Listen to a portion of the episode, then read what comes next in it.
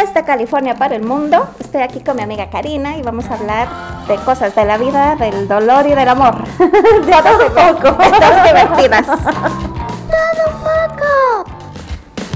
Hola, Cari. Buenas noches. Yay, buenas noches. Es el primer podcast de la Cari. Sí. El primero que hago sin Mauro, porque después de tanto pelear he decidido hacerlo sola. Invitar a gente para Invitar que gente para que utilice la silla de Mauro un poco.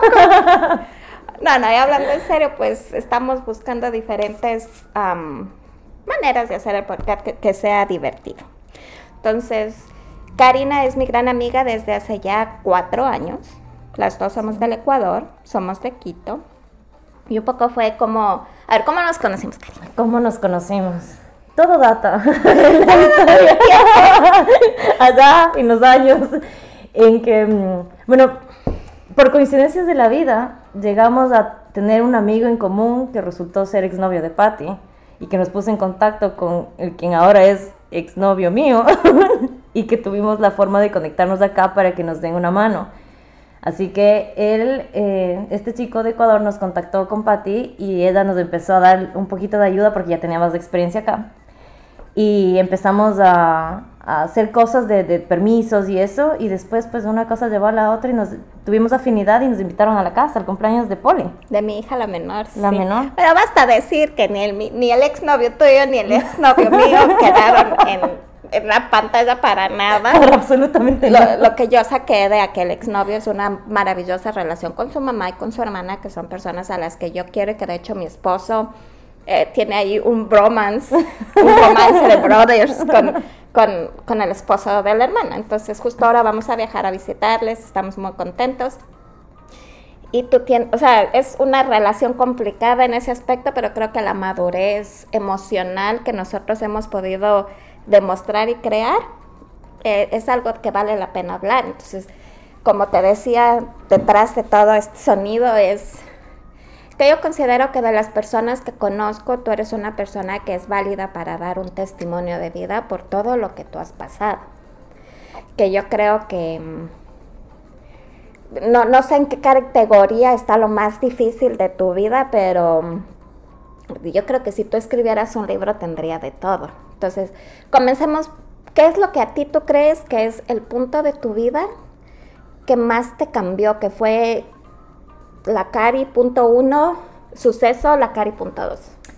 Bueno, yo creo que he tenido como unas dos o tres cosas que me han marcado en la vida, así como bien, bien radicalmente y me ha hecho dar un giro de, de muchas cosas. En las épocas en las que estaba como muy, muy de, de fiestas, muy de, de, hacer lo que yo quería y todo, llegó la enfermedad de mi mamá. Eso creo que fue la primera que me asentó porque el, el, o sea, el, tener la noticia de que es un cáncer y de que es un cáncer avanzado con un tumor súper grande y que todo está esparcido y todo fue una, un golpe que mi cabeza como que no procesaba al comienzo y tenía siempre, he tenido mucha familia que ha muerto de cáncer. Entonces ya al escuchar cáncer ya para mí significaba muerte y era un tema de que cómo me voy a desapegar, cómo voy a regresar, cómo recupero el tiempo, cómo pido perdón, cómo, cómo hago las cosas de diferente manera para poder asimilar lo que estaba pasando. Creo que esa es una de las del ¿Y momento. ¿Qué edad tenías? Ahí tenía, eso fue en el 2010, en 2009. Tenías 11 años. Jovencita yo. Ay. No, pero ¿qué tenía? que como unos 23 años, 24 o sea, años. Basta aclarar sea... que soy 15 años sí. menor a ti. Por favor. No, no es cierto. En eso no, no entremos. Mentira, pero sí, eh, yo había empezado a trabajar recién y de hecho fue una de las razones por la que empecé a buscar trabajo. Y trabajé en una, una compañía que me abrió las puertas para bastantes cosas también de demostrarme a mí misma de que sí puedo hacer mucho y de que era la, la única fuente en ese punto de que podía ayudar a mi mamá. O sea, yo lo que generaba era para ayudarla a ella, para ¿Y, ayudar con el cáncer. ¿Y tú sientes que ese, ese suceso te hizo madurar? Ah, full. O sea, yo tenía, si trabajaba era para mis cosas, para mis fiestas, para mis salidas, para mi ropa, para mis cosas, y era como que me quería sentir un poquito independiente, entre comillas. Pero que de hecho fue una época en la que inclusive me fui, me fui de la casa, me fui a vivir con mi tía.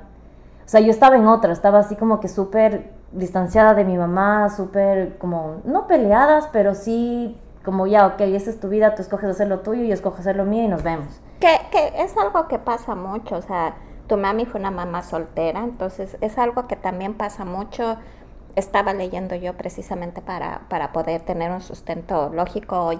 Es algo que pasa mucho en las relaciones donde falta una figura paterna, siempre es eh, eso de que hay dos sucesos. O puedes ser muy igual a tu mamá, o puedes no querer ser igual a tu mamá en lo más mínimo.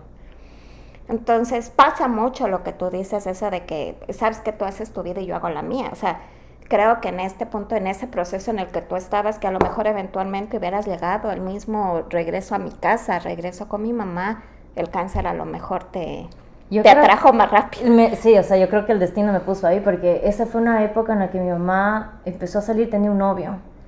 Y a mí como que me puso en un segundo plano. Y claro, yo por primera vez sentí ese contraste de que ya no, ya no era la niña mimada de mamá, ni era la niñita de, de mamá, que siempre fui. Porque siempre estuvimos juntas, con mi abuelita. Y, y bueno, a veces mi tía y todo eso. Pero ese, ese momento en el que ya, bueno, yo le veía feliz a mi mamá, pero era para mí difícil de asimilar porque nunca la había visto de esa manera a mi mamá. Entonces, como que dije, ¿sabes qué? Bueno, ya tú por tu lado, yo por el mío, empecé a hacer mis cosas, yo tenía un novio en ese entonces, eh, después ya me, me, peleé con mi mamá, me fui a vivir a la casa de mi tía. Es más, me acuerdo que yo estaba en la playa, me había ido con, mi novio a la playa y todo cuando mi tío fue el que me llamó a decir, ¿sabes qué? le acaban de dar este resultado a tu mamá y necesitamos que le hospitalicen y que le hagan el examen mañana y todo era así como que súper rápido, entonces yo me, me, tuve que regresar. Y ahí para mí, o sea, ya venía pensando como que a ver qué está pasando, no, no entiendo. Y pues ya cuando hablé con el médico, me empecé a personalizar un poquito más del tema porque ya sentí el golpe, o sea, ya dejé de lado el, el rencor, el, el, el, ese de que me puso a un lado, de que no me quiere, de que esto, de que no se quede, de que ya no estoy aquí, de que ya no está acá y todas esas cosas y dejé a un lado para hacerme cargo de eso. Pero y en algún momento de, o sea, ah, yo entiendo porque viví recientemente este asunto del cáncer, este es devastador, rápido, no te da chance de meditar ni de usar la psicológica para nada, pero tú crees que ya con estos años que tiene tu mami ya eh, de fallecida, tú crees que tú ya pudiste, más allá de perdonar y de rencor, puedes, puedes ver el punto de vista de tu mami como mujer? Sí, totalmente. O sea, inclusive cuando ella estaba con el cáncer, yo empecé a entender que lo importante era que ella sea feliz. Y si eso a ella le daba felicidad estar en esa relación y estar así, que yo nunca la había visto y empecé a asimilarlo y verlo de otra manera. Y decía, bueno, no me importa inclusive que a mí me, guste o no me guste, a mí no me tiene que gustar o no me tiene que gustar. O sea, tengo que aprender a respetar eso y verla a mi mamá feliz y aportar para que ella siga siendo feliz. O sea, porque verás, en, en Sudamérica, en Latinoamérica, bueno, creo que aquí en Estados Unidos eso de que la mamá rehace su vida y el papá rehace su vida es un poco más, es bastante común. Las familias combinadas son bastante común, pero en nuestros países con esto del machismo y todo lo demás, yo creo que todavía, pues es un tema muy tabú que la mamita uh, decida por una pareja. Sí, o sea, te digo, a mí, a mí yo no la había visto así a mi mamá, entonces para mí era un cambio, pero te digo, de de, o sea, de pronto con todo lo que iba pasando, este, creo que iba viendo las cosas de diferente manera y el cáncer a mí sí me hizo madurar y cambiar, apreciar, valorar, ver las cosas de otro lado. Entonces creo que empecé a ver más como por la felicidad de ella, porque al final yo tenía en mi cabeza que tal vez en ese cáncer, en ese momento mi mamá iba a morir cualquier día, porque estaba con las quimios y yo le veía, o sea, decaerse, o sea, le veía su pelo que se caía, le tuve que rapar, o sea, llevarle a que le hagan eso, estar con ellos, o sea, en ese cambio que, ya después es lo que menos importa son esas cosas. Entonces empecé a valorar un poco más la, la vida y las cosas, en, sí la relación. Entonces, a una mamá que por motivos X y está ahorita con sus hijos, a la que todo el tiempo la sociedad le juzga y le dice, es que primero tienes que ser madre y después tienes que ser mujer, este, al que yo no estoy de acuerdo porque los hijos se van. Yo no, ya fue madre y después que queda, o sea, yo creo que no están los dos conceptos deslingados, o sea, no puede ser primero madre y luego mujer, ni tampoco puede ser mujer y luego madre, tienes que tratar de buscar un equilibrio entre los dos. ¿cómo tú pensarías que tu mami pudo haber lidiado mejor con eso? Si es que una mamita está en esa situación en donde eh, no hay un cáncer que te asiente, porque en tu caso a la circunstancia fue el cáncer el, que te dijo, siéntate aquí y ya no hay donde más, pero ¿cómo tú crees que, que tu mami a lo mejor pudo haber lidiado mejor con esa circunstancia? Yo creo que hablando más conmigo y haciéndome ver más del contraste de, de lo que ella, como, como, o sea, de cómo fue su vida con mi papá eh, en ese punto y, hacerme o sea, guiarme de la manera de que, ¿sabes qué? Lo que yo sufrí mucho con esta persona, ahora quiero ser, eh, estoy feliz, me siento bien, me siento querida, me siento amada, me siento respetada, que eso hubiera sido un plus para mí, o sea, eso yo lo fui viendo con el tiempo, pero no porque tuve esa conversación con mi mamá, decir, ¿sabes qué? Así lo veo yo, esto es lo que pasó, así me siento ahora, apóyame o sea, quédate conmigo, que yo sé, sé, tú mi soporte ahora. O sea, que tu mamá por un momento deje de tener esa imagen de mamá y como mujer se sienta contigo y me cuente. diga, yo, o sea, sí, pero es que es muy complicado en quebrar eso que en la sociedad nos ha metido en la cabeza de que primero los papás no tienen necesidades sexuales. O sea, esa es una cosa que yo a mi marido le, le digo, sexo y papás se mete abajo del colchón porque no puede entender esa dinámica, pero los papás son, yo soy mamá. O sea, de hecho recuerdo, recuerdo que de las primeras veces que le, vi a mi mamá comprarse así ropa sexy, cosas así, y me quedé así como que, ok, ok, ok, esto no está pasando, no está pasando, ¿por qué, mamá? ¿Por qué? Pero te digo, o sea, ya queriendo yo entender el otro lado, decía así como que... Aparte, tu mamá estaba joven. Estaba joven, tenía, bueno, ella, el cáncer, el, cuando le detectaron la primera vez, tiene 50 años. No, pero cuando estaba ennoviada. Eh, habrá tenido unos 48, desde o 47. ¿qué o sea, de las claro, no, no, 40? Nada, nada, no tiene nada, pero era mi mamá. O sea, yo mi mamá no le podía ver que se estaba comprando ropa así tan sexy, tan abierta, tan no sé qué, que se iba de viajes así a, a lugares así. Por Entonces yo era así como que, que, a ver o sea, rompe mi cabeza de esa manera de verle a la mamá que estaba todos los días, terminaba de trabajar, iba a la casa, que a cuidarme, que a esto y que lo... O sea, era difícil para mí procesar eso, pero hasta que fui entendiendo que pues eso era parte de y eso, o sea, o sea, ahora yo admiro realmente que como mujer ella haya buscado la felicidad sin importar ni la edad, ni la circunstancia, ni nada. Y eso es algo de lo que yo me llevo y creo que, de hecho, por eso es que tal vez yo también cambié mucho y busco yo también mi felicidad. O sea, no egoístamente, sino como que, ok, ¿qué quiero hacer yo como mujer? ¿A dónde quiero llegar? ¿Qué, eh, ¿Cómo me supero? ¿A dónde quiero ir? Es que ahí viene la parte muy importante, es que como mujeres nos educaron a ser sufridas. O sea, a ser María. María sí. nunca, María tuvo más hijos, María tuvo una familia, María tuvo un esposo, sus otros hijos no fueron concebidos por Dios, ¿me entiendes?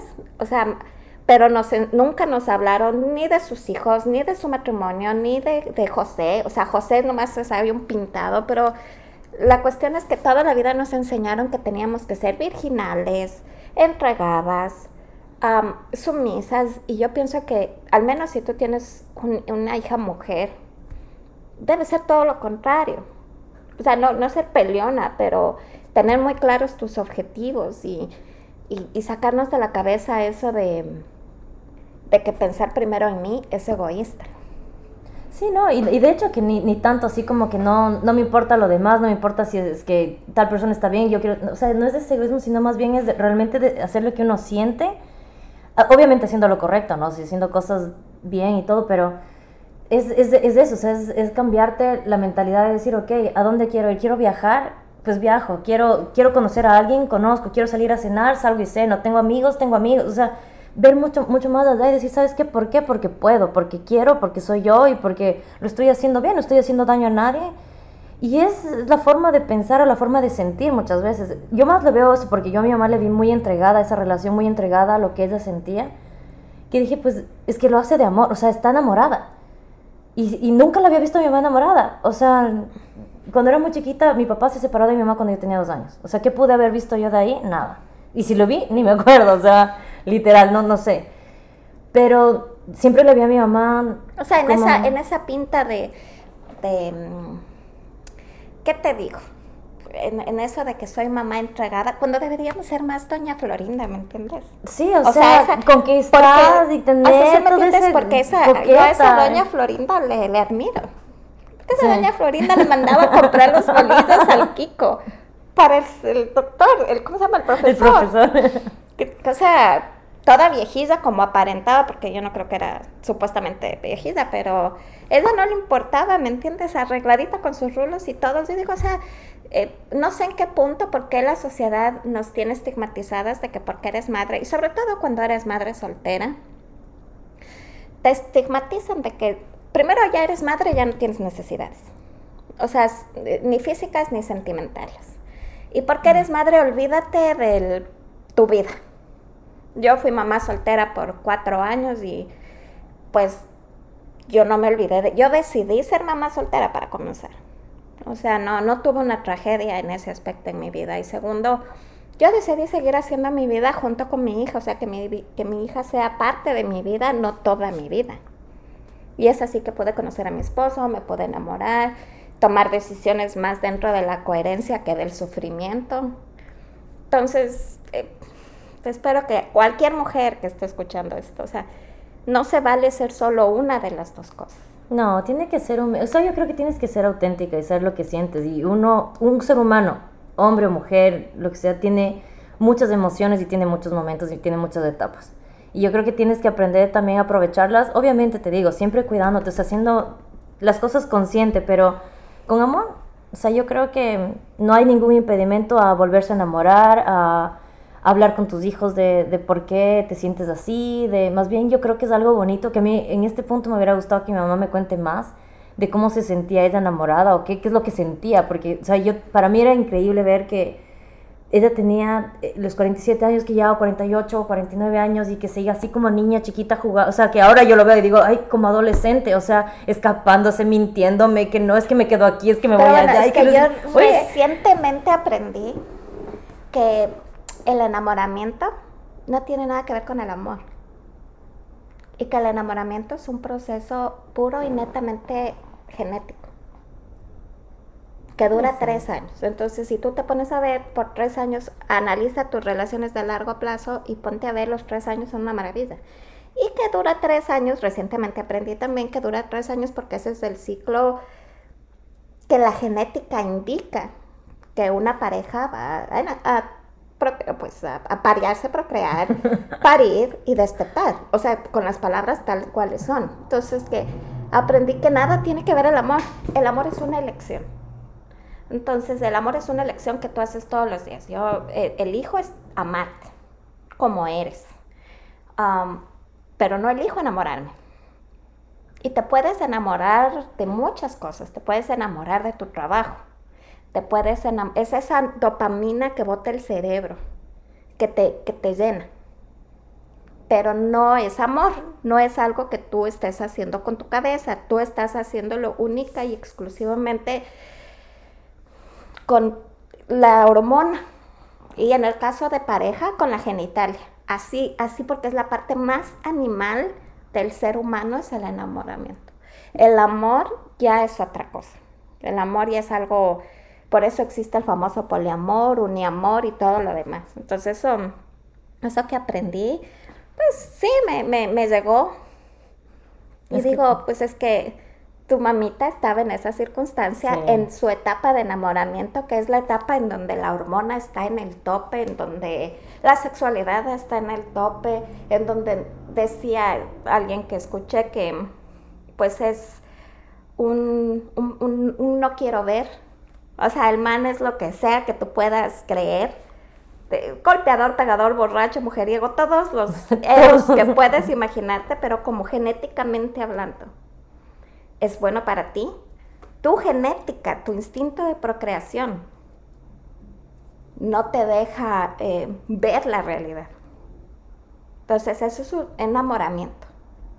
Sí, o sea, sí, y, cambia, cambia muchísimo. O sea, te digo, me alegra, o sea, me alegra que haya podido vivir eso. porque si no lo vivió con mi papá, o no sé, porque no, no hablábamos mucho de esa historia tampoco, pero si lo pudo vivir y yo lo pude ver, o sea, pude ver a mi mamá, a una mujer feliz, enamorada, o sea, de eso que se pintó del cabello de rubio, o sea, era una, una cosa que no, no, no procesaba, pero ahora, o sea, realmente me, me da gusto haberlo podido vivir, porque yo también ya como más adulta, o sea, pude entenderle mejor y pude, como a veces hasta ser cómplice, así como que, ¿por qué te vas a poner? No, ponte este acá, este te queda más apretado y esto de aquí, y cosas así, ¿me entiendes? Entonces fui parte de eso, que yo no lo pude hacer desde chiquita, pero sí me gustó full, o sea... Sí, con mi mamá, verás, mi, mi mamá se divorció cuando yo tenía 15 años. Y yo sí le colté en una par de salidas, que, que tenía una relación toxiquísima con mi papá que me iba al caso. Pero mm, sí tuvo por ahí sus salidas en el Ecuador, luego viajó acá a los Estados Unidos, se casó, me llamó un día, me dijo, no le encontrábamos, ¿no? En aquellas épocas en que llamar a los Estados Unidos tenías que irte a unas cabinas, casi que agarrar tres voces para llegar a la cabina más barata. Este, le llamábamos y no la encontrábamos. Hasta que un día dice, ah, no, no, es que me fui a Las Vegas con Ron y me casé. ¿Qué? y nosotros, ¿qué? O sea, tantas cosas. ¿Te fuiste a dónde? ¿Con quién? ¿Para qué? Pero mi mamá, si algo le, puedo, le he podido aprender a ella, es que ella es muy entrada en lo que quiere. Y ella no tiene miedo. O sea, ella se lanza a hacer lo que quiere hacer. Y viste mi mamá lo jovial que es. O sea, es un personaje eh, una caricatura en sí misma, pero toda la vida y ahora con su nuevo esposo también se conocieron en el gimnasio. Y también pasaron por toda esa época del enamoramiento, al punto en que mi padrastro dice que él es viudo, de su primer matrimonio es, un, es viuda, pues ya estamos hablando de gente de sobre 70 años, um, pero que él hasta los 70 años pudo conocer el amor. Qué lindo. Entonces, ahí tú le, yo que para serte honesta, le vi a mi mamá correrse alrededor de una mesa de mi papá para que mi papá no le dé un beso. Y ver que viene el esposo de mi mamá y le da un beso en la boca y mi mamá está contenta y que se van de viaje. Y mi mamá habla de sexo. O sea, que a, mí ya no me, a mí ya no me estorba. No es algo, no es un tema peculiar, pero cuando se habla, se habla. Pero mi esposo sí se tapa las orejas. bueno, yo no soy con mi mamá, pero sí ya después de ver ciertas cosas que hace, dije, o sea, imágenes mentales, por favor. Pero no por favor, por favor. Pero no llegué a tener esas conversaciones, pero sí, pues ya, ya era otra, otra cosa. Y me parece realmente algo, te digo, auténtico, es lo que más me gusta, que es así como que todo el corazón y, y y es una emoción también, o sea. O sea, si algún día tú llegas a tener un hijo, tú vas a ser ¿Cómo? O sea, redirecta con él o cómo le vas? Sí, yo creo que sí. Es distinta la percepción que yo tengo y bueno, la, carencia mía de, de, comunicación cuando era pequeña entre esos temas o de muchas cosas, porque yo, para hacer todo lo contrario, o sea, que te digo que la, enfermedad de mi mamá nos cambió, yo no hablaba con mi mamá. O sea, yo, por ejemplo, el tema de los periodos y esas cosas lo aprendí por pura inercia, creo, por puro así cosas, porque ni en el colegio me daban clases de nada, o sea, era toda una desgracia no teníamos, o sea, mi mamá era como que, ay, qué horror, que no sé qué, que no sé qué. Ajá, o sea, no, y contigo, Karina, no, ¿qué voy a hacer? Y yo sí, pero que alguien me enseñe por el amor a Cristo, o sea, ¿qué voy a hacer? Y pues ya la forma mía de como que buscar y saber qué tengo que hacer, eso fue mío. Pero con ella no teníamos esa comunicación, o sea, para nada, para nada, no, no, no había, no había, honestamente mi carencia de, de, comunicación y de saber más allá y de tener ese respaldo que que yo veía en mi mamá, se sabía que siempre iba a estar para mí, pero en conversaciones o en problemas de novios y esas cosas tenía mis amigos. ¿Y tú crees que esa carencia te ha afectado en, en otro, como en tus relaciones o como en, en, trabajo o en tu vida? ¿Esa carencia de comunicación ha sido algo que buscas en tus relaciones? Yo creo que sí. O sea, te digo, empezando que, porque cómo sería con, con mi hijo, yo creo que sería así como mucho más más sí o sea seguramente voy a hablar más y voy a cerciorarme de que los dos los dos canales estén ahí este eso yo a mí me cuesta mucho a veces decir lo que me pasa decir lo que siento porque generalmente la aprendí a resolver sola entonces yo me tomaba mi tiempo y pensaba y me enfrascaba yo y pensaba y pensaba y resolvía las cosas pero no tenía alguien con quien hablar a veces mis amigas muy pocas veces yo conversaba con ellas. Me acostumbré a eso, porque no tenía con quién hablar. Pero y tú es que también te voy a decir algo, tú eres tan jovial, tan alegre, tan positiva, tan dinámica todo el tiempo que es, es muy difícil ver ¿cómo se dice? Ver a través de eso y ver que tal vez también tienes tus noches oscuras y tus días nublados. Sí, o sea, sí, sí, sí, que de hecho las tenía bastante, o sea, sí, sí era bien difícil. O sea, pero sí ya me- no las tienes, tú sientes que superaste. No, yo creo que tengo, también he mejorado mis, mis amistades con las que puedo conversar, con las que puedo desahogar. eh, o sea, sí, sí creo que he cambiado y he mejorado. Y me cuesta, o sea, muchas veces me cuesta decir los sentimientos, hacer las cosas, al menos cuando ya, ya, ya realmente se me sale de mí, es como que realmente pueden percibir así como que algo le pasa o, o está mal o algo. Pero no soy de las que, oye, ¿sabes qué? Me pasa esto, conversemos un rato. No, no, no tengo esa iniciativa, pero creo que es por eso. Trabajo en eso, como estar ya más, más tranquila, porque la cabeza te juega mucho. O sea, la cabeza, La yo me cabeza es el acuerdo... peor enemigo de uno. Yo me acuerdo que tenía muchas crisis, o sea, realmente de, de que tenía depresiones. O sea, yo creo que ahora siento que tenía muchas depresiones porque, claro, yo siempre estaba, por afuera siempre estaba bien, o sea, siempre salía y no importaba y, y no es tu problema, o sea, no, tienes, no tengo por qué cargarte mi problema. Y si era una fiesta, no tengo por qué amargar la fiesta, entonces X ponía atrás, pero cuando llegaba a la casa y me tocaba el momento era como que, "Ah, mierda. Y me deprimía, y lloraba, y tenía... Porque mis- tú también, cosas. después de que tu mami fallece, tú comienzas a vivir sola.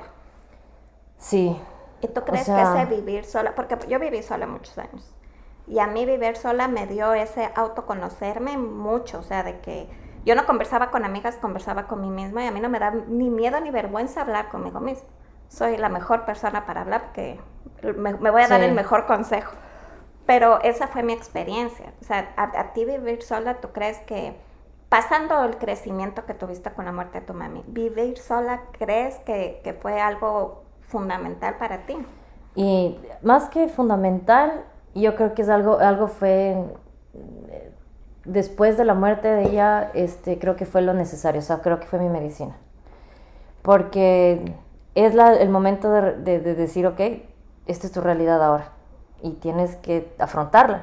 Y realmente estás sola. O sea, solo no que no tengas amigos, no que tengas primos, tías, tíos que estén al lado tuyo, no, sino que, a ver, ahora, ¿cómo la haces? Pero es que además tú eras hija sola, creo que eso no Sí, o aclaramos. sea, hija única, o sea, en, en la casa realmente que vivíamos seis me quedé a, a cuidar yo la casa sola. A mí me pasó lo mismo. O sea, era un- o sea, realmente era llegar a la casa y decir, bueno, abrir la puerta y escuchar tu eco y decir, ¿y ahora ¿y qué vas a comer? ¿Cómo vas a cocinar? ¿Cómo haces las compras? ¿Cómo, cómo pagas la luz, el agua, teléfono? O sea, todo. Qué miedo O cuando sea, se meten los ladrones. ¿Qué vamos a O hacer? sea, en mi casa yo siempre me burlo, pero es verdad. En mi casa, Sí. en lugar de que yo me vaya, se fueron todos y me dejaron la llave. O sea, en mi casa todos se destetaron de mí. No, yo me desteté de mi mamá.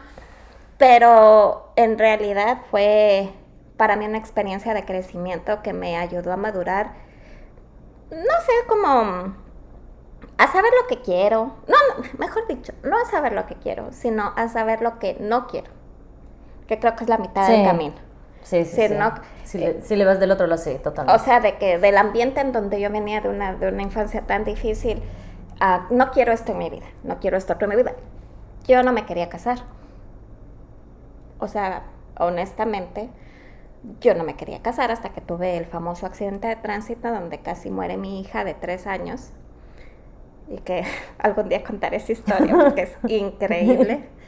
Pero en, en el momento en el que para mí el, el- el accidente de tránsito es como algo así con su respectiva diferencia, el- como el, el cáncer de tu mamá. O sea, yo estaba en una vida, eh, siempre he sido como muy a lo que me llega, le vivo y sigo, pero ahí fue cuando yo decidí no casarme, pero encontrar un hombre de, hice una carta. Fue mi época que, que andaba con pastores que también, no soy religiosa, no creo en la religión, pero en esa época Influyó. influyó, y me ayudó. Um, pero yo hice la carta con todo lo que quería y la guardé. Y cuando conocí a mi esposo, que lo conocí poco tiempo después, yo pude reconocer en él todas las cosas de la carta. Entonces yo dije, este es, o sea, desde que le conocí, con este me voy a quedar. Pero nunca dije, con este me voy a casar. Porque como yo venía de una relación tan inestable, el matrimonio para mí no era una alternativa. Yo decía, no, ¿para qué casarnos? y de hecho le dije a mi esposo cuando me pidió matrimonio, toda la emoción y todo lo que tú quieras, pero ¿para qué Seguro. casarnos? No vivimos juntos, o sea, ya vivíamos juntos. Pero mi esposo fue muy así de, ya ves como tú lo conoces bien, o sea, Mauro es de, yo hago bien las cosas, las cosas para él son rectitas, no hay caminos cortos, entonces me vi ahí un poco de que le voy a dar mi le voy a dar mi confianza del matrimonio, pero cuando me casé con mi esposo yo fui clara en el aspecto de decirle que yo estoy casada voluntariamente. Y eso es un tema que no ha cambiado hasta el día de hoy. O sea, yo me casé porque quería casarme y estoy casada porque quiero estar casada. No hay negocio, no hay, no hay dinero, no hay hijos, no hay deudas, no, no hay nada que me, eh, que me una a mi marido más allá que mi propia voluntad. Mi voluntad de querer trabajar, de querer mejorar. Y el rato que ya no tenga yo esa voluntad, con todo lo que le quiero a mi marido y le amo, ya no hay ah. Mejor aquí, pana. Hasta y, aquí. Y tenemos esa disyuntiva, pero eso viene, honestamente, todo eso venía de mis vacíos emocionales de niña de la terrible relación que tuve con mis papás, o sea, de las circunstancias en mi vida. ¿Tú cómo crees que la relación con tus papás te ha afectado a ti a nivel de tus relaciones? ¿Qué crees cuando tú regresas a ver tus relaciones y miras, tienes algún patrón y dices, no, sabes que yo me consigo, yo por ejemplo me consigo siempre, o antes de mi esposo, problemáticos. o sea, yo era la rescatadora, ¿me entiendes? Yo les voy a, o sea problematiquísimos. No, eh, tenía ese patrón y sabes qué, algún, en algún punto me puse a analizar y buscaba tener como esa figura también, como cosas de mi papá que, que tenía como, no sé si en la memoria de eso es porque mi papá se fue cuando yo tenía dos años, o sea, todavía algo debe haber quedado en mí de sentimiento, pero como que a ratos veía y decía, pero esto se me parece a algo, y decía, ¿algo a qué? A mi papá, o sea, Dios mío santo, ¿qué estoy haciendo? ¿Estoy buscando lo mismo o qué estoy haciendo? Entonces decía, no, no, no a ver, piensa, si vas a ir por ese lado, ¿cómo le fue a tu mamá? Y no por, no por juzgar a esa persona, pero porque iban pasando cosas que me seguían uniendo. Siguiendo un patrón. Seguía un patrón. Y entonces decía, no, no, no, hasta aquí. Pero entonces, por ejemplo, si tú regresas a ver, más allá qué es lo que el hombre que escogías, pero ¿cuál era tu aporte a que esa relación Los bad choices, dices. no, porque no, no, conozco a, conozco a dos y quiero decir que son buenas gentes, no voy a tomar parte, pero... Qué bonita letra. Tenían una letra de médico. no, no, pero, o sea, en, en, el, en los... ¿Cuál era tu aporte a, que tus relaciones, porque más allá de que cómo eran las, las, parejas que tú escogías, ¿cuál era tu aporte en que esa relación no prospere? O que, que prospere, más bien. no, que, no, que, que, ¿por qué no estás con ellos ahorita, pues? No. o sea, pero si tú te pones a analizar un poco y dices, a ver, lógicamente mi, tu aporte principal era la mala elección de pareja porque estabas tratando de llenar un vacío que tu papá dejó con una pareja. O sea, eso nunca iba a funcionar si estabas yendo en ese patrón, pero ¿qué es lo que tú puedes decir? ¿Sabes qué? Con mis relaciones esto era lo que yo me equivocaba. No, no tienes que decirme exactamente, sino aquí es donde yo me di cuenta de esto y ahora en esta relación que tengo actualmente, eso es algo que rompí. la comunicación que de hecho, o sea, volvemos al tema de que no, muchas cosas que no me gustaban o que sí me gustaban, nada más a veces aguantaba. O sea, decía, ¿y por qué? ¿Pero por qué? O sea, si yo puedo tener la voluntad de decir, ¿sabes qué? Aquí esto me gusta, esto no me gusta, hagamos así, así nos hicimos y nos vamos aquí, ¿porque qué? Porque quiero, por alguna... O sea, no, siempre estaba como muy, muy ok a lo que me llevaba el viento. O hacerle feliz era eso, o sea, era, más entregar como que no importa, no importa, o sea, está bien, no pasa nada, pero no era eso, o sea, cuando ya, te digo, ya las cosas que pasan en la vida, pero ya después ya me di cuenta de que, primero, que la gente también te puede tratar diferente y de que uno sí se merece muchas cosas, o sea, que también uno se tiene que valorar y darse cuenta de que uno sí tiene derecho a que le mimen, uno sí tiene derecho a que te traten bien, a que te cortejen, a que o sea, de que te, jueguen con las emociones, o sea, sí, o sea, uno sí tiene derecho a eso. Y yo no había encontrado eso, honestamente. O sea, tenía unas figuras completamente distintas. Pero... Va a explotar la bomba. No, es cierto. es el café. no va a explotar, es el foco de explotar de la alegría. sí, que de hecho, creo que sí te he comentado varias veces que, o sea, el contraste entre relaciones pasadas y las de ahora, la, la de ahora es distinta. O sea, es aprendí mucho y es de lo que agradezco porque me mantiene mucho más, más yo. Y... Dale, Roma. nada. y mucho más contenta, mucho más... Eh, como que vivo más, aprovecho más del tiempo y me acolita más en las cosas también, o sea, es, es, un compañero en aventuras y desventuras y eso, ese, ese es, estar así juntos, o sea, estar de esa manera, yo creo que es bastante importante. O sea, a mí me ha llenado muchísimo. O sea, sí, es que... Creo que tú podrías ser testigo de muchas cosas. O sea, sí, yo sí he, podido ver el cambio. O sea, bueno, es que yo te he visto madurar en muchos aspectos. También te he visto madurar a, nivel profesional. Y a nivel de mujer te he visto cambiar porque yo te conocí honestamente desde mi punto de vista. Yo te hace cuatro años eras una niña. Y ahora yo te reconozco como una mujer bastante empoderada que tomó decisiones radicales en su vida sin mirar atrás. Y eso a mí me da admiración, ¿me entiendes? Porque mm, lo fácil siempre es quedarse. Lo fácil siempre es decir, ah, yo aguanto, yo me quedo, es que lo amo. Y es que va a cambiar por mí. O sea, todas las mujeres crecimos al final del día con Disney y María la del Barrio, o sea, donde el man es un infeliz desgraciado, pero viene la princesa y, lo cambia. O la princesa no tiene mucha voz ni voto, porque si tú te pones a ver en la mayoría de historias, eh, han cambiado con los años, ahora las, princesas tienen más bien un control de su vida, pero con las que nosotros nos criamos, con la sirenita, y la, la sirenita perdió todo, se quedó hasta sin voz por irse con el príncipe. La Bella y la Bestia se enamoró, síndrome de Estocolmo, se enamoró de la bestia, la bestia que tenía de captor. Entonces, eh, yo creo que te he visto crecer y te he visto madurar y todo me ha llevado, por eso te invité hoy, porque yo creo que de las personas que yo conozco a ti es a la persona que más he visto evolucionar. Sí, yo creo que sí, las, las cosas y aquí ya ves cómo es la vida, que es distinta a nuestros países, así que también es, un, es, una fuerte influencia de que tienes que aprender a hacer las cosas por ti sola. O sea, tienes que hacerlas de alguna manera. No, no hay, no hay siempre la mano de que el vecino te ayuda. No, no, no. O sea, aquí tienes que hacer tú. O sea, aprendes a hacer o, o, o, no. o, sea, no hay, pagas o. No hay padrinazgos. Claro, o sea, por mucho que yo te quiero, trabajamos juntas, pero por mucho que yo te quiero, no te puedo socapar algo que hagas mal, ¿me entiendes? supera el, cariño, va por lo correcto que se tiene que hacer. Entonces, en eso también yo te he visto a ti, en, la oficina lo que más te he visto es, superar y evolucionar, es esto de la confrontación que por mucho tiempo creo que te ha costado bastante confrontarte con clientes, confrontar, ahora te toca, pues estás en un, es, manager para que se este, estás en un proceso de confrontar con, con tus con las personas con, que, que, se convierten en tu equipo.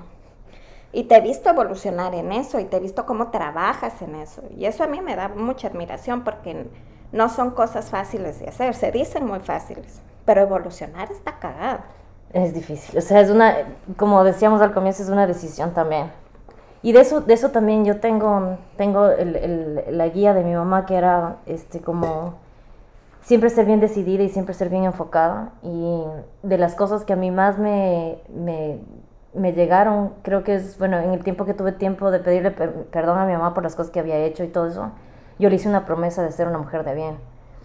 Bien, entiéndase de muchas cosas, o sea, no es así como que no... De, de, de bruja, o sea, pues, no, no, tampoco, pero, pero sí hacer las cosas a conciencia y viendo que no hagas daño a nadie, que no, no robes, que no mates, que no, o sea, que no te metas en cosas ilegales, o sea, ¿me entiendes? Cosas así, pero más allá es de hacer siempre compromisos. Entonces yo creo que de las cosas que más tengo y la que más me motiva es que yo agarro un compromiso y digo que este es mi compromiso y lo voy a hacer al 100, o sea, si agarro un compromiso es porque lo voy a hacer al 100 y lo voy a hacer, y voy a dar todo y voy a hacerlo bien y voy a dejar lo mejor de mí y así lo vamos a lograr hacer. Ya, te pregunta filosófica. Ese compromiso lo tienes contigo misma. O sea, cuando tú tomas y dices, yo voy a hacer esto por mí, dígase lo que se diga. O sea, una decisión de vida o una decisión de hacer deporte, lo que, lo que sea. Pero tú tienes ese mismo compromiso que tú pones en, en el resto, en el trabajo, las amistades, las relaciones. ¿Tú te las pones contigo? Sí, de que de hecho por eso son los cambios que vine acá. Cuando me vine de Ecuador, me vine acá. Cuando salí de, de uno de los estados donde cuando llegué recién, me vine acá también. Este, separarme también. O sea, todo eso fue un compromiso que hiciste conmigo. conmigo. ¿Por qué? Porque yo veía y decía, a ver, ¿qué quieres, Karina? O sea, a ver, por Dios, ¿a dónde vas? ¿A dónde estás yendo? ¿Qué vas a hacer de tu vida? O sea, entre crisis y crisis y, y cosas que pasaban y, y, emociones y todo, decía, a ver, piensa, ¿qué es lo que vas a hacer? Y dice, no, es que yo tengo, yo decía, y hasta ahora digo, yo tengo que estar bien. Porque si yo no me cuido, ¿quién me va a cuidar? No puedo poner mi vida en manos de nadie porque me ha resultado de que la persona en la que pongo la vida no me cuida, entonces ¿qué voy a hacer? Tengo que, cuidarme. Nadie puede cuidarte. correcto, o sea, pueden estar ahí y todo lo que quieras, pero si no me cuido yo y si no me quiero yo, ¿quién? Entonces eso siempre he llevado y siempre digo que, a ver, recuerda la esencia, recuerda la esencia, a, a qué vinimos de este mundo, qué vamos a hacer. Y esas son mis conversaciones, o sea, de hecho es lo que me motiva a veces a decir, hoy me caigo, mañana me levanto. ¿Por qué? Porque sé, a ver, piensa Karina, ¿qué vas a hacer? ¿Dónde estás? ¿Qué quieres? ¿A dónde vas? Y es, es eso, o sea, realmente sí me, me, llega a mí en ese punto. Cuando, y cuando llego a eso es porque estoy, o sea, estoy hasta por acá ahogada o porque me estoy yendo por otro lado que me estoy viendo que estoy perdiendo el tiempo. Pero digo que, a ver, regresemos al camino, pensemos, ilumínate y hagamos eso. Y, y me comprometo a cuidarme y a quererme, porque si no, ya sé lo que más me haga feliz. Creo que eso es algo que me, me, me mantiene siempre en pie. Y eso de la felicidad es un, de la felicidad es un concepto nuevo, porque si tú te pones a ver en todas las religiones o en la gran mayoría, el concepto de felicidad no existe, felicidad individual. Eh, la gente vive para la comunidad. Si tú no vives para la comunidad, o sea, no tomas tus decisiones en base a la comunidad, si tú no tomas tus decisiones en base al que dirán, si tú no tomas tus decisiones en base a cómo supuestamente va a afectar tu decisión a la comunidad, este, pues no es una decisión correcta. Entonces, ese tema, ese concepto de la felicidad es bastante nuevo. De hecho, muchos piensan que es de los millennials. O sea, es un, concepto que hasta se burlan y que son la generación de cristal y no sé qué. No, no, no son la generación de cristal, son más duros porque están batallando con un concepto con el cual a nosotros nos tenían totalmente apagados. Y las mujeres hoy por hoy estamos batallando con ese concepto de ser felices y de qué es la felicidad para mí. Y de que si la felicidad para mí es no tener hijos, that's fine. Pero es un concepto tan nuevo en países desarrollados. Imagínate en los países que están en vías del desarrollo, cómo está ese concepto de la felicidad. Es un paradigma y es una barrera a romper porque a este mundo vinimos a sufrir. O sea, a este mundo vinimos a pasar todas las penurias de la vida para poder llegar, se supone, independientemente de la religión que sigas, para poder llegar a un paraíso que no está aquí está sepa Dios dónde, que nadie nos ha dicho el paraíso, o sea, nadie, todo lo que nos han contado son puras especulaciones de libros que se escribieron hace más de dos mil años. Entonces, todo el tiempo estamos pensando en que aquí vinimos a sufrir, aquí vinimos a pasarla mal. Entonces, si mi marido es malo, pues es que aquí no, no es un concepto que tú lo tengas tan presente, es lo que me pero está en tu ADN, ¿me entiendes? Está, es ancestral. Entonces, yo aquí vine a sufrir y mis hijos son una porquería, pero es lo que me toca pasar. Sí, no, no. Y, y es, es, lo que crié. Y, y, también, ay, es que eh, soy la madre que se levanta a las 5 de la sí, mañana. La madre abnegada que no tiene vida, que no tiene nada más. Que la ropita blanca tiene que estar blanca y punto en blanco. Porque a mí me pasó por mucho tiempo, me sentí avergonzada de ciertas cosas como mujer y como mamá, hasta que me di cuenta que, me, que estoy loca. O sea, eso de que me gusta, no, no es, aunque dice mi esposo que es mi hobby, no es mi hobby lavar ropa, pero es algo... no puedo creer que no es tu hobby. no es mi hobby hacer laundry, pero es algo que me hace sentir bien con mi familia cuando eh, a mi esposo le huelo su ropa y me gusta que huela bien y todo lo demás, es algo que lo hago con mucha voluntad. Pero hubo un tiempo en que yo sufría porque mis hijas no tenían medias pares, porque se les perdían. Y te digo honestamente, siempre estaban con lo que se conoce aquí como Crazy Sock Day, o sea, de que la media rosada con la verde. Y te juro que para mí eso era un sufrimiento, o sea, un genuino sufrimiento. Hasta que un día dije, pues, le pregunté a mi hija la mayor, que en esa época era niña, oye, ¿te molesta tener las medias así? No, me gusta. Entonces dije, ok. Entonces, porque yo pasé por todo, ¿no? O sea, pasé por abnegadamente buscar las medias por todo lado y se perdían malditas medias, o sea, tienen patas. Que no sabes si la secadora o la lavadora es la que se come. El vecino, porque en esa época vivía en un lugar comunal, tenía que usar la lavadora comunal, pero, o sea, era una tortura para mí. Soñaba con las medias impares. Y esa de que cuida, de que les enseñé a ponerlas en nudo y que les atormentaba la vida por las benditas medias. Hasta que un día dije, no, no, voy a comprarle a la mayor medias negras y a la menor medias blancas. Con eso no tengo que parir. No, pues igual. Desaparecieron. Lo que eran 10 pares, quedé con 4 y un o sea, 4 y una chula, 4 y un, y un imparo o sea, fue un, proceso de evolución para mí bien fuerte porque yo asumía, esa era mi parte ancestral sufridora, diciendo es que no soy buena mamá porque mis hijas están con Crazy Sock No soy buena mamá porque mis hijas están con la gana de no peinarse. No soy buena mamá porque mis hijas están en la etapa de no bañarse y no les obligo a bañarse. No o sea, estaba con esa etapa sufridora, victimizante. Entonces un día dije, ¿saben qué? Mm, honestamente dije, voy a romper esta cadena. se van al carajo las medias. Creo lo que se llama la caja de medias. Entonces, en la caja, las que puedo hacer par, pareo y las que no se quedan en la caja de medias. ¿Y sabes quién tiene que buscar? Las niñas que pierden las benditas. Porque aquí es un, encuentros medios por todo lado. Aparte, sobre todo a mi hija la menor, le encanta andar sin zapatos. A donde llega se saca los zapatos. Entonces ya no sufro ya no, y ahora voy y digo, ¿sabes qué? Tengo este presupuesto para comprar medias cada dos meses. Porque medias tienen pies y se mueven y ya no sufro. Ahora lavo porque me gusta. Ya no es esa tortura. Es por otro concepto, no es porque tienes que lavar la ropa, no, es porque, te gusta, soy mala o sea, estar así limpio, todo arreglado. O sea, no es ese sufrimiento ancestral. Yo entiendo esa carga. Ajá, de que soy mala madre porque. ¿De qué va a pensar la vecina porque mi hija está cuca de la cabeza. O sea, está... Despelucada. y les hacía sufrir a mis hijas. Y a veces todavía me pasa que les veo y les trato de medio... la vida de baja. el pelito. Pero me di cuenta que a ella les gusta diferente. Y sí hay cosas con las que todavía estoy luchando de ese sufrimiento ancestral que nos metieron en la cabeza y que está jodido darte cuenta en qué momento es tu genética, es tu ADN saliendo por ahí, tu, ADN indígena, que, al que le maltrataron y le dijeron que tenía que venir a esta vida a sufrir para llegar al, limbo, al, no al limbo, al paraíso. Al paraíso. Entonces, si en esta vida no sufriste suficiente, llegabas al limbo. No, no, no, no. Entonces, todo eso hace que nosotras como los seres humanos como personas y nosotras como mujeres tengamos la idea de que si no he sufrido no está bien. Y hasta ahora, fíjate tú, si te va bien económicamente te sientes culpable. Si te compras algo te sientes culpable. Si te va bien en el amor, te sientes culpable, porque es como voy a lucir que me va bien. Ahora con las redes sociales he visto memes que dicen, no, no cuentes tus cosas buenas porque la gente es envidiosa. ¡A huevos! ¡Estoy feliz!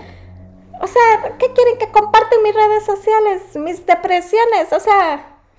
Es lo que a la gente le gusta ver, es que también todo tiene un sentido, o sea, yo creo que también, o sea, también es el, tema de la, de, la, presión social que se vive muchísimo de muchas maneras. Pero sí, o sea, la gente donde estás ahí con herida, eso es lo que quieren ver. Si tú pones así como que está el sol, ah, like. Pero es así como que, nah. Ah, pero. Y, y la man terminó con el man. está como el otro, está jugosita. O sea, la Jennifer López está con otro man. O sea, volvió con o el sea, por eso es trending. si no, lo demás ya era pasado. Entonces, a las mujeres, pues, yo me considero una de ellas, que no tienen por motivo de vida el sufrimiento, nos ven mal yo nunca me pude adaptar a donde vivía antes de California. Nunca.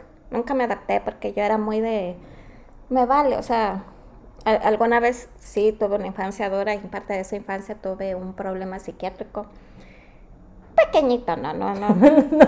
No fue nada. No fue más que una noche que tuve como un ataque ahí de ansiedad, que ahora sé que es un ataque de ansiedad en esa época, en un ataque psiquiátrico, o sea, las cosas han evolucionado, estaba bastante joven.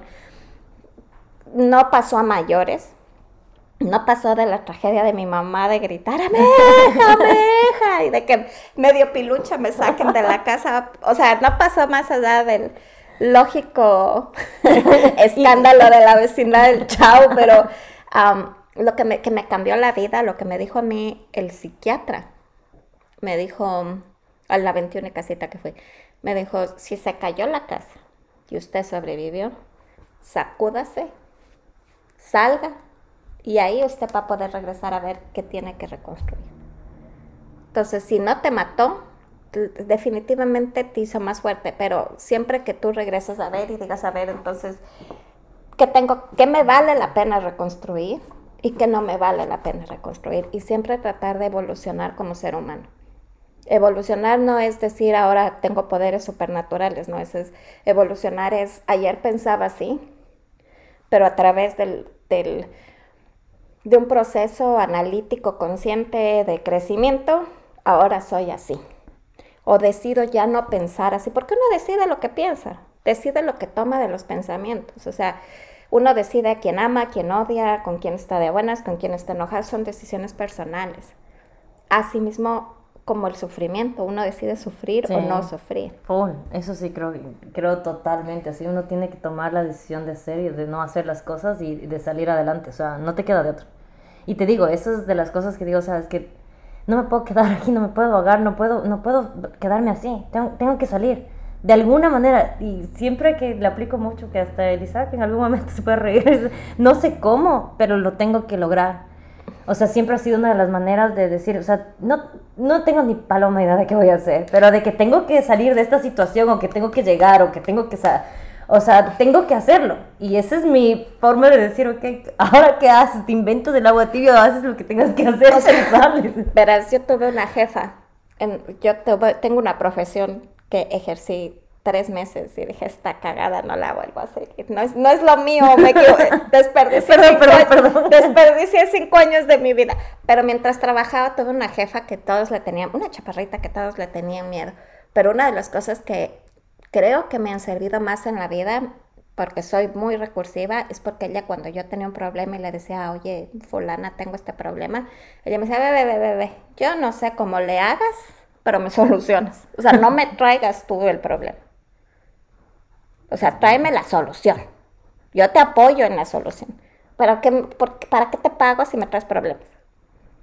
Entonces, eh, eh, eran cosas en esa época, creo que era importación, exportación de carros, ¿qué sería, hija? Eso hace más de 20 años.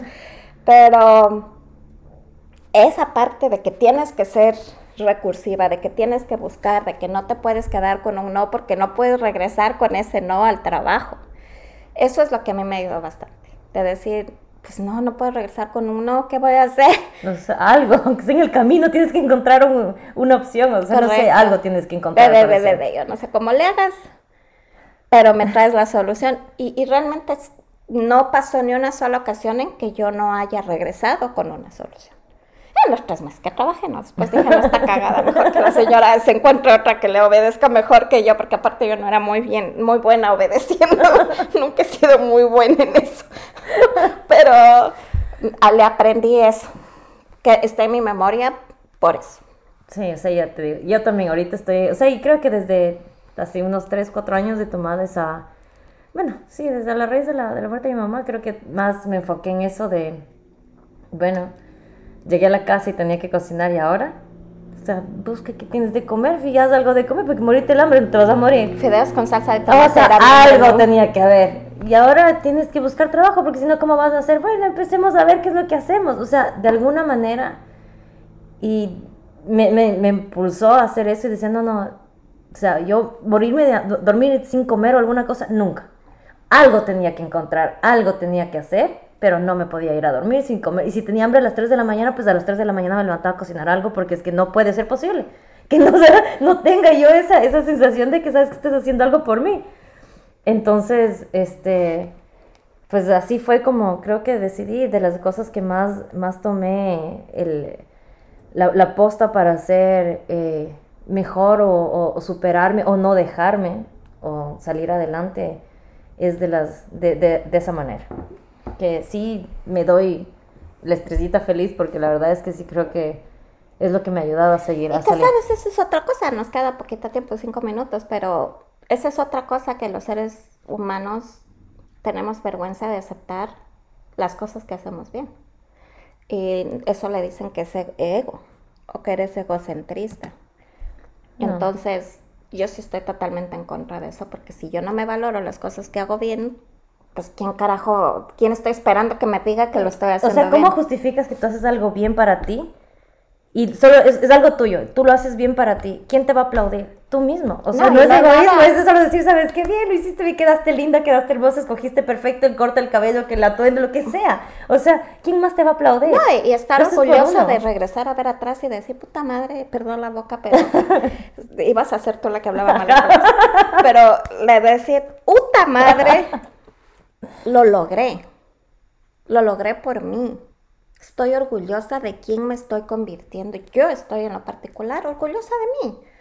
No digo que no tengo cosas que mejorar, no digo que no tengo cosas que, que a mucha gente, o sea, me odian por ahí, bastante gente más ahora en la posición que tengo de trabajo, pues no les caes bien, no les caes bien, pero eso es, a mí no me importa porque yo estoy orgullosa de que- en quién estoy trabajando y cómo me estoy convirtiendo como persona y regreso a ver y digo, ¿sabes qué? Sí soy buena persona. Sí, sí. Que, me, que, que soy perfecta no tiene nada que ver con ser buena persona y con conocerte a ti, aceptarte y caerte bien. Es que uno está aprendiendo. Uno no nació con el chip para saber cómo responder a todas las situaciones todo el tiempo, ni a todas las personas, ni a todas las actitudes, ni nada. Entonces creo que es muchas cosas que vas eh, aprendiendo a, a conocerte a ti mismo y sobre eso tienes que poner un plan en, acción para poder superarte y poder ser mejor, para saber cómo afrontar o cómo salir de ciertas situaciones, pero no nacimos con el chip de saber todo, entonces estamos en un proceso de aprendizaje y eso es algo que también me lo pongo en la cabeza y digo, "Es- estás aprendiendo, Cari, o sea, ¿a dónde más? O sea, entiende cuál es tu proceso aquí, todo es un proceso, tomo, todo toma tiempo, obviamente hay cosas que no las puedes alargar, las tienes que resolver ya, pero, o sea, empieza, empieza por algún lado, tienes que empezar y como sea tienes que salir y como tienes, sea tienes que lograrlo, así que ya te digo, yo sí me pongo la estrellita feliz de que, de que sí he hecho muchas cosas bien y de que he progresado, he mejorado, he, he cambiado, he mantenido. O Hay sea- cosas que he mantenido. Ya para despedirnos, al final del día, creo que el mensaje principal de esta conversación es sí se puede. Se puede salir. Como sea. Como sea. veras, veras. Y a, a lo mejor si alguien que escucha que trabajaba conmigo se va a acordar, se va a reír, porque te juro que... ve, ve, ve. Vos verás cómo haces. Pero, o sea, sí se puede salir de circunstancias, porque en- en- no solo salir hombres, mujeres, niños, género, X, Y, y arroba y todo. Este, sí se pueden salir de circunstancias en las que uno se siente atrapado. Em, sí se puede, las crisis yo creo que son necesarias. Si no Son hubieras válidas. tenido tú eh, la lamentable crisis de tu mami, tal vez no serías la persona que eres hoy. O sea, no digo que hay que agradecer lo que pasó, pero digo que tú le has dado la vuelta y un giro a lo que pudiste tú haberte sentado y decir, ay, mi vida, pero no, tú decidiste darle un giro positivo a tu vida y, y vivir diferente gracias a esta circunstancia que te pasó con tu mami. Yo creo que ese es el mensaje principal, que en la vida uno tiene siempre la opción de hacer algo, de victimizarte, de decir, ay, es que me quedé sin mamá, ay, es que mi vida, No. o de decir, no, no voy a seguir ese patrón y voy a mejorar. Sí, no, no, o sea, es quererse hacer las cosas con corazón, creo yo, y buscar la manera de superarte, a- verle todo lo, lo positivo a las cosas, aunque sea lo más duro, pero creo que sí, a lo largo eso es lo que me ha enseñado y lo que, pues, por algo, por algo estoy aquí contigo. Te quiero mucho. yo también. Si les gusta este podcast, síganme. Ah, Mauro también va a hacer el suyo. porque, porque sí. No sé ¿Por tiene que? que le voy a obligar. No es cierto, no es cierto, morenito. Este, um, pero síganos, estamos en Spotify, Apple, estamos también a través de la web. Y si tienen algún tema que quieran decir, pues, o si quieren ser invitados al podcast, tienen una historia de vida que, que va a dar crecimiento a los demás, pues están cordialmente invitados. Les mando un abrazo, un beso y, esto ha sido de todo un poco con la Cari y la Pati. Bye.